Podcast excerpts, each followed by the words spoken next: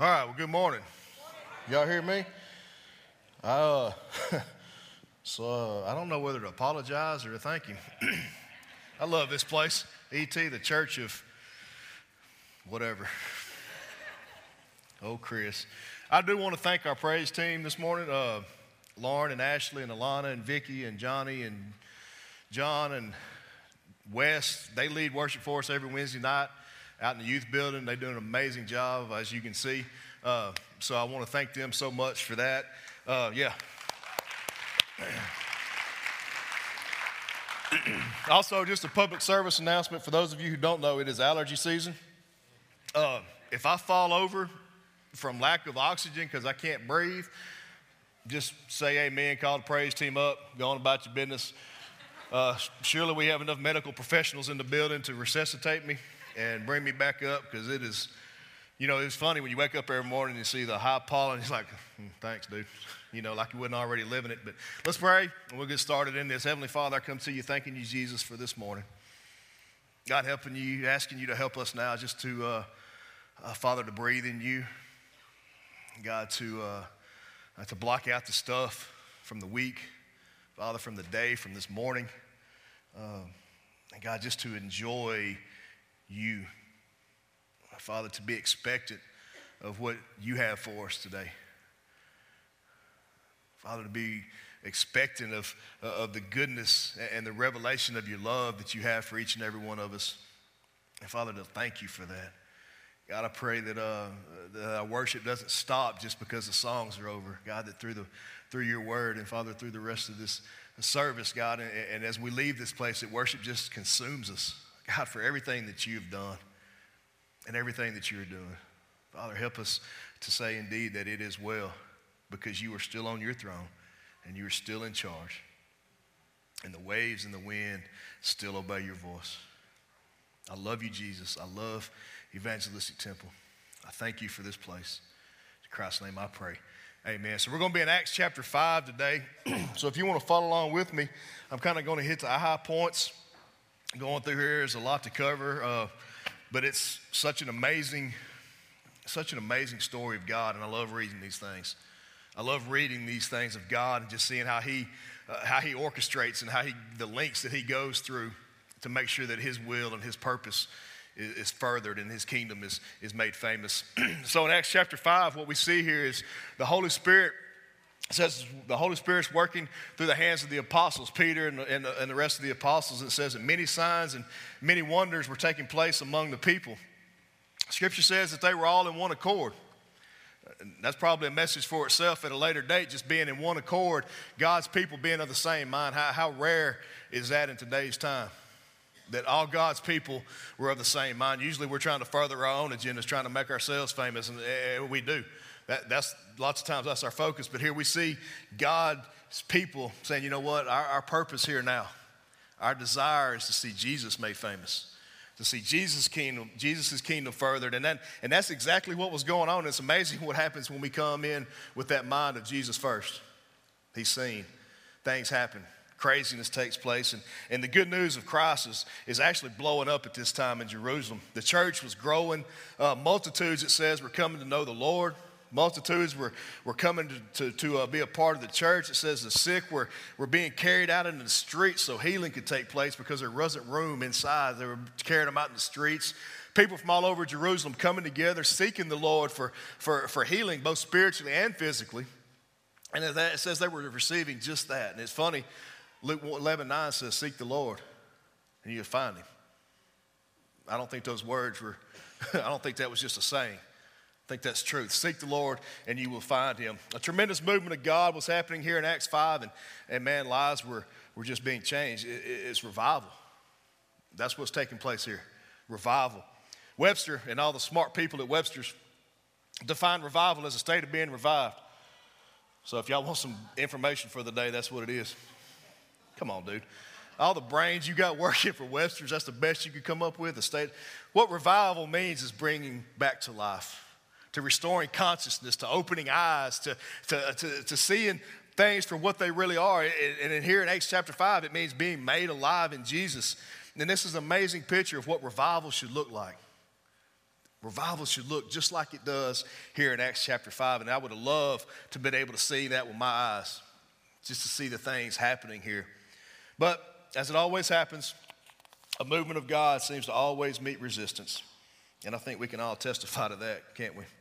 The more God moves, many times the harder life becomes. And scripture says that the high priest and some of his associates became jealous at what was going on here in Acts chapter 5. And, and what better way to, than try to stop what Jesus is doing is to attack the ones who are furthering the message of Jesus.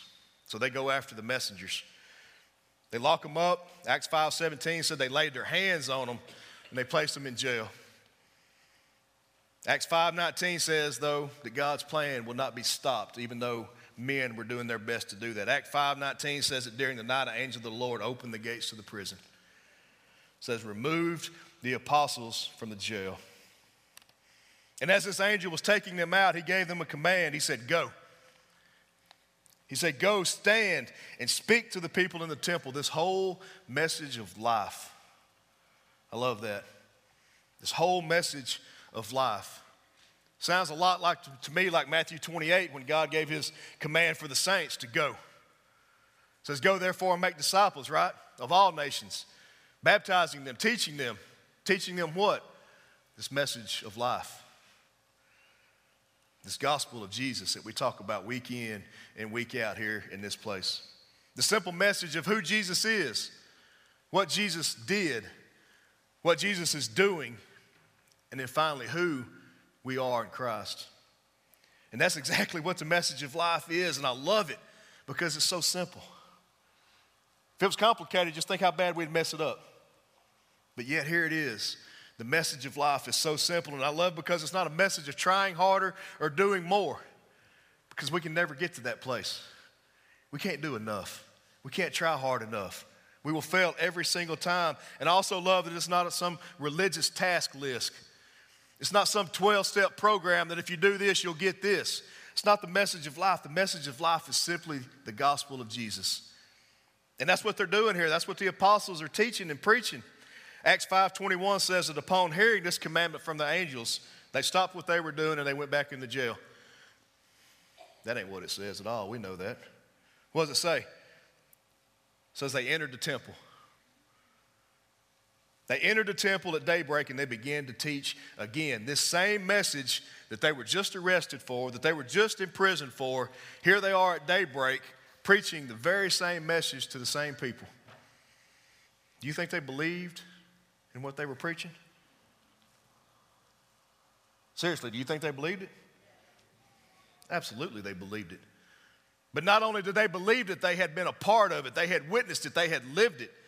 Every one of these disciples, these apostles, had had their lives impacted by this message of life that they are now preaching in the temples. They were witnesses of it. Not only did they believe it, they lived it. But the high priest and his associates still think that they got an upper hand in all this. I love what God does through God's people. so, what do they do? They go to try to get them out of the jail cell, take them in front of the court, right, to see what punishment is going to come on. But what did they find when they got to the jail? They didn't find the dudes they was looking for. They found the prison still locked up. They found the guards still in place. But what happened to these rule breakers, these, these men of you know, disregarding the law, where are they at? They're in the temple, preaching the same message that just got them arrested. About that time, one walks in and says, Hey, those guys you locked up, they're standing in the temple preaching the gospel to the people. So, what do they do? Let's go arrest them again. We're going to do this again. This is going to work this time. You know, what's the definition of insanity? We all know it. Continue to do the same thing, expecting different results. Let's go arrest them again. It's going to take place this time. They're going to be able to say, come on, dude. The captain of the guards proceeded to go back to the temple. They arrest them again. They brought them back before the council and says, We gave you strict orders. We told you. We gave you strict orders not to continue preaching this message in this name. Did y'all hear that? In this name? Hmm. And yet you have filled Jerusalem with your teaching. And it may be one of the most complete and powerful answers to a statement in all of Scripture made by Peter. Let's read in Acts chapter 5, verse 27. It says, When they had brought them, they, they stood them before the council, and the high priest questioned them, saying, We gave you strict orders not to continue teaching in this name, and yet you have filled Jerusalem with your teaching, and you intend to bring this man's blood upon us. But Peter and the apostles answered, We must obey God rather than men. Pretty powerful statement in the face of possible death, right? We must obey God rather than men. The God of our fathers raised up Jesus, whom you had put to death by hanging him on a cross.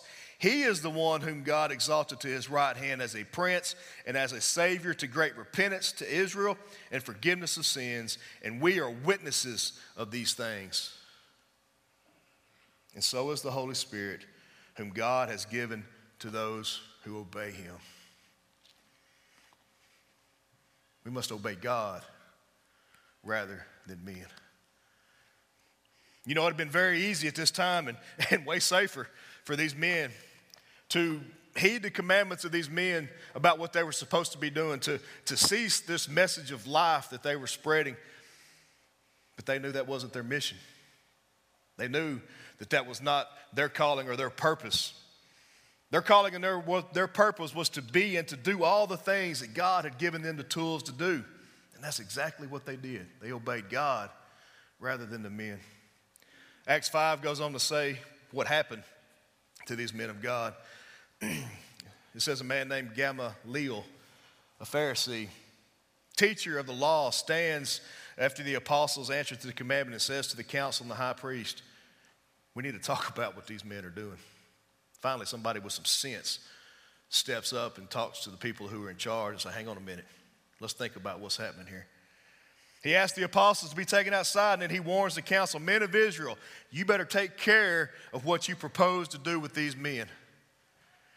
He says, In this present case, I say to you, stay away from these men and let them alone, for if this plan or if these actions are of men, it will be overthrown.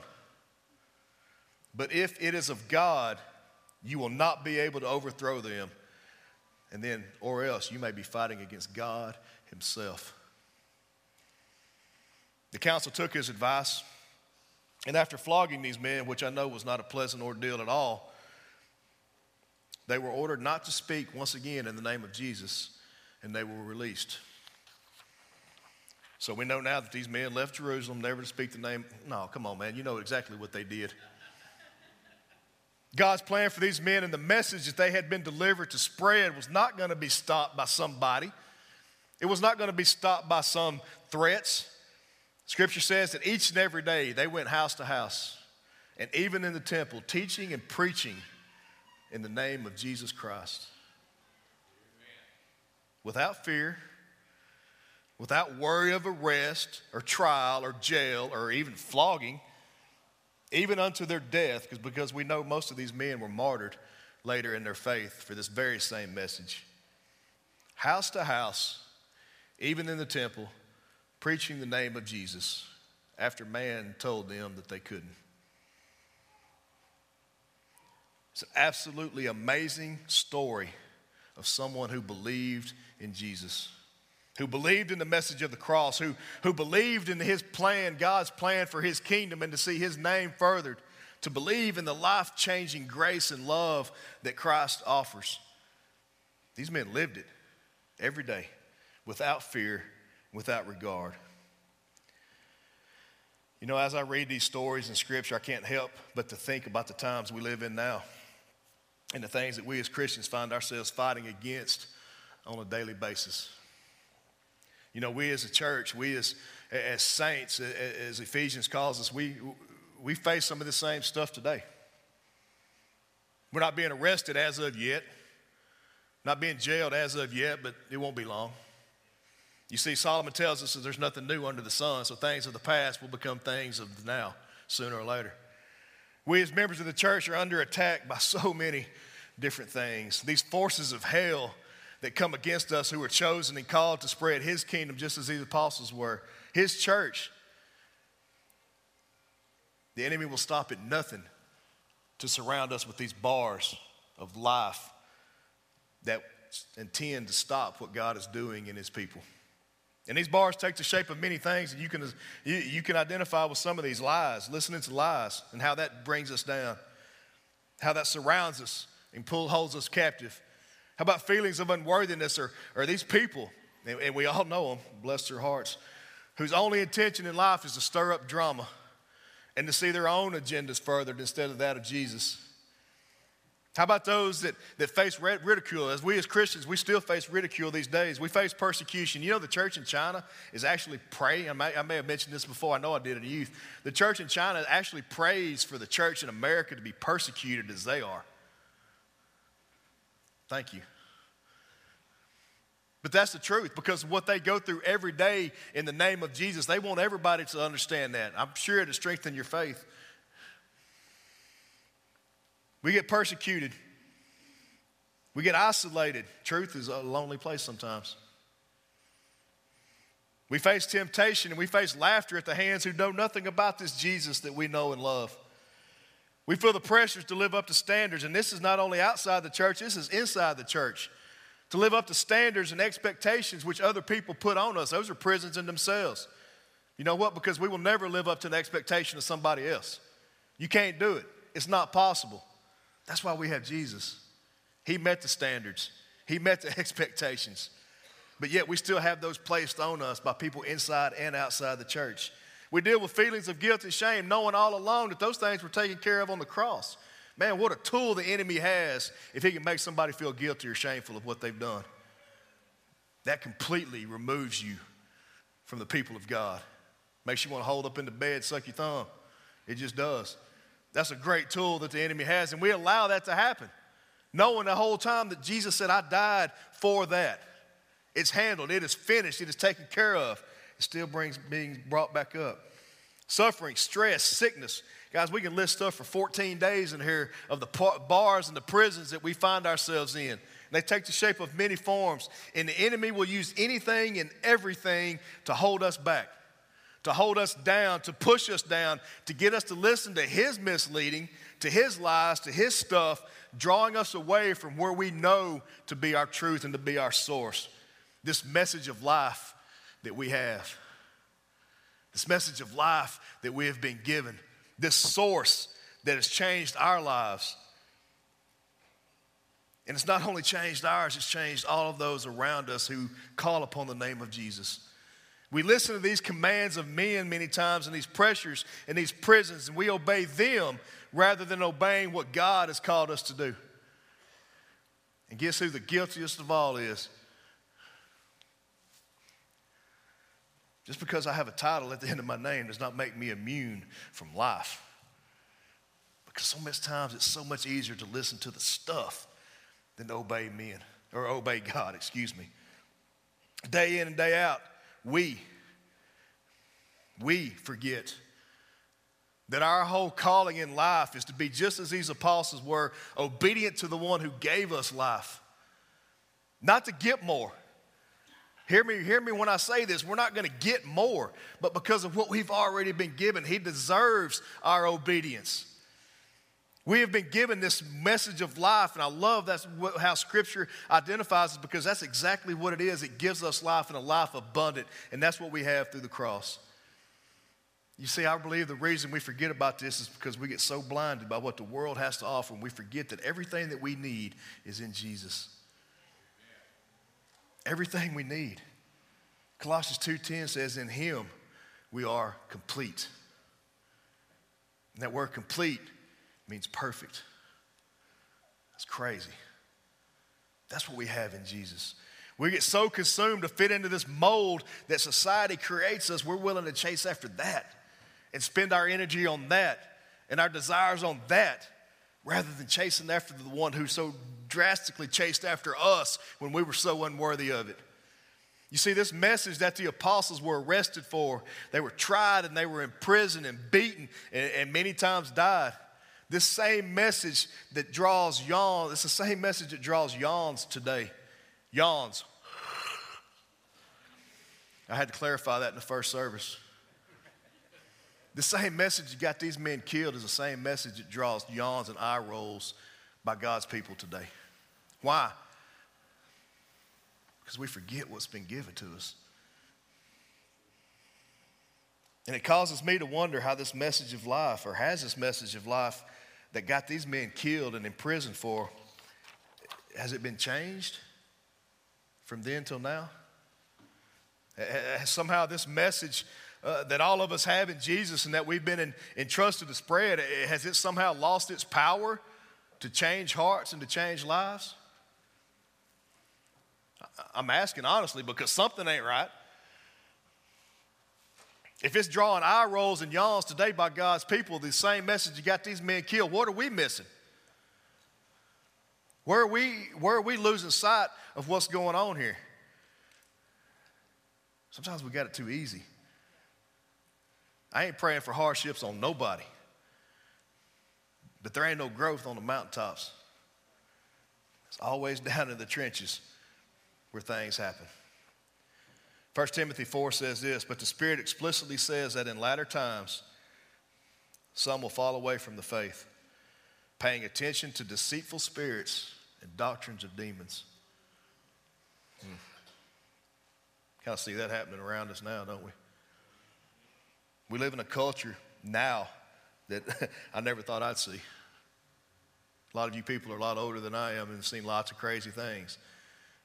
But in my 45 years of life, and I had another one yesterday, I can feel it today too, man. That one year makes a difference. of course, Stacy had me in the attic for three hours yesterday, you know, honey doing. I got to do better on all that kind of stuff. But we've seen, we've seen so many things happen, but I've never in my 45 years seen things happen as blatantly as they are now. This culture we live in now looks a lot like what the apostles were facing back in the day, and I think it's getting worse. The message of the cross is being drowned out. It is. This, this message of Jesus that changed lives so much back then is, is now being limited to two days a week, if that. We can have Jesus on Wednesdays and Sundays, but you know, the rest of the time is mine. I ain't messing with all that stuff then. I'll give you my two days a week and then I'm going to the house. This message of life and truth, it doesn't want to be heard. As I said earlier, truth is a lonely place. You start speaking truth, you're going to find out real quick what people are about. And I even read last week that a church in Canada was fenced off and chained. Hear this. This ain't far from here. Fenced off with panels of chain link fence and chains shut down because they had Easter services in the midst of a health crisis. Shut down. You see, this movement of God, guys, I believe, even in the darkness, there's light shining. I believe that there's a movement of God taking place right now on the back burner. I believe something big is taking place. But anytime we see this movement of God, we're going to see all the power of hell come against it, and that's what we're seeing. That's what's in front of our eyes. That's what's on the news. That's what we hear. The power of hell to distract us and to get us to obey the things of men other than that of God. And we're becoming captive to these prisons that are being surrounded around us. We may not feel it always, but you know about emotions, right? Emotions will lead you astray. Emotions and feelings will lead you astray. We may not always feel it, we may not even see it, but the truth states that Jesus is working all things for his glory. Listen to this, talking about the movements of God taking place all the time. Romans 8 28, y'all know it. And we know that God causes all things to work together for good to those who love God, to those who are called according to his purposes. For those whom he foreknew, he also predestined, here it is, to become conformed to the image. That's a process, right? That's sanctification. Justification happens at salvation. Sanctification is a lifelong process, that change. That means God's moving something means he's refining, he's moving and shaking, he is doing something in the lives of his people. And guess what? The enemy don't like it. He don't want us to be conformed to the image of the Son. Because then we can stand in the face of persecution and say, you know what, I obey God rather than men do what you want to. You ain't gonna stop me. You know the most powerful person in the world? Those who don't fear death. You get somebody ain't scared to die, dude, you ain't stopping them. These men weren't afraid of it because they knew where their eternity was going to be spent. You see, folks, I believe that God is doing something. And if that's the case, If we believe what Romans 8:28 says that we are being conformed, something's happening, let's just imagine for a moment what it would look like if we were as Peter and these apostles and stood in the face of persecution and said, I'm obeying God rather than men. What would that look like for this? Not only for us as individuals, but for this family that we have been saved into, that Jason's been preaching so eloquently about us being saved into something bigger than ourselves, a community. What would that look like? For the community of God to say, we're obeying God rather than men.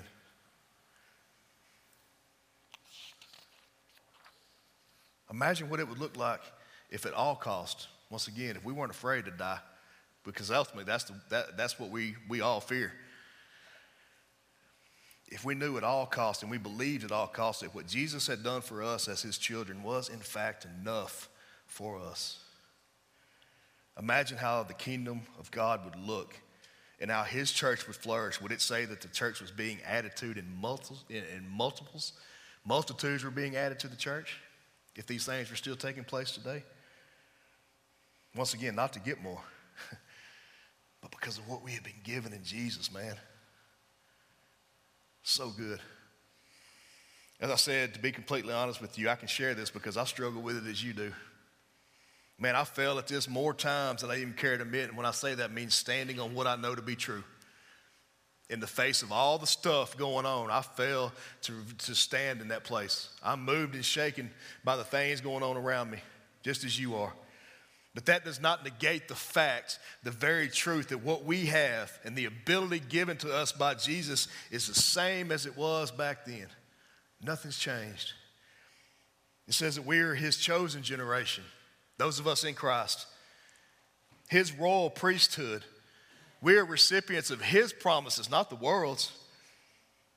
We are these broken vessels. We are these broken vessels that he is molding and making into the image of his son. Man, come on. We are healed and we are sealed by his love to be the hands and the feet that he saved us to be. And guys, I don't mean warm in the pew. It's great that everybody comes to church. But you know what? The movement of God's take place outside the walls as well. To obey Him rather than the commands and the intentions of men, and once again, to stand firm on who Jesus is and what we've been transferred to. I love that verse that says we've been rescued, saved, pulled from, Come on. We have been rescued from the domain of darkness. And he didn't just, just pull up, just rescue us from that. It says he moves us, he transfers us to the kingdom of his beloved son. That's who we are.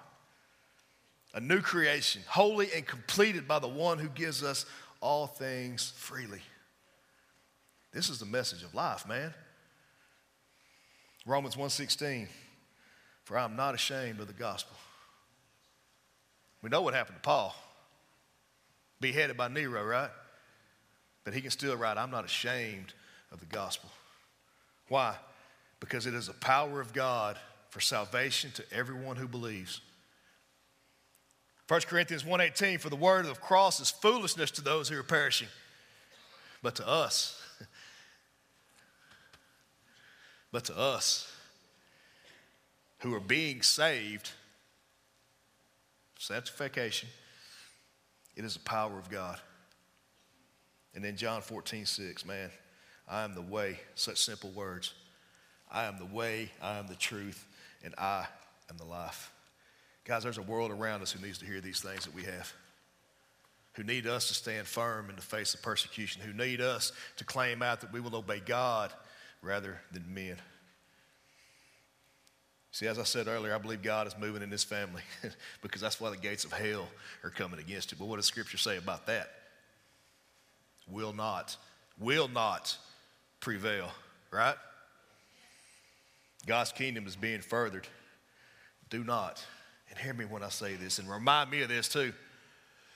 Do not give the enemy a foothold in this place. If it does not line up with this, then it is a lie.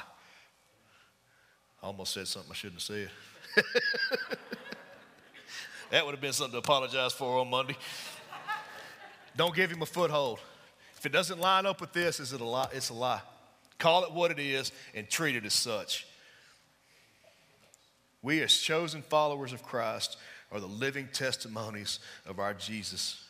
Our words, our actions, our interactions, our inactions all either show Jesus or they show the world. Stand firm in what you know, folks. Let's stand firm in what we know. Let's obey God rather than men. Heavenly Father, I come to you thanking you, Jesus, for this day. God, thanking you for being faithful. Father, faithful to see your promises carried out in your people. God, faithful to, uh, to be standing beside us, doing life with us, God, when we so don't deserve it. God, faithful to give us the strength and the boldness to, uh, to stand in, in the things that you have called us to. God, faithful to love us when we're so unlovable. God, faithful to your promises for your children. Help us to be like these men that we read about, Father, because I know the power of the cross is still the same. Help us to be like these men, to stand uh, in front of the bars that the enemy tries to put us in and say, you know what, I'm going to obey God rather than men. Do what you want to. Help us to find our hope in that. not the things around us, not the things we read or hear or see, but to find our hope in who you are, what you're doing, and who we are in you. Jesus, I love you. I thank you for this family. Father, I pray blessings over it. In Christ's name I pray. Amen. Let's worship.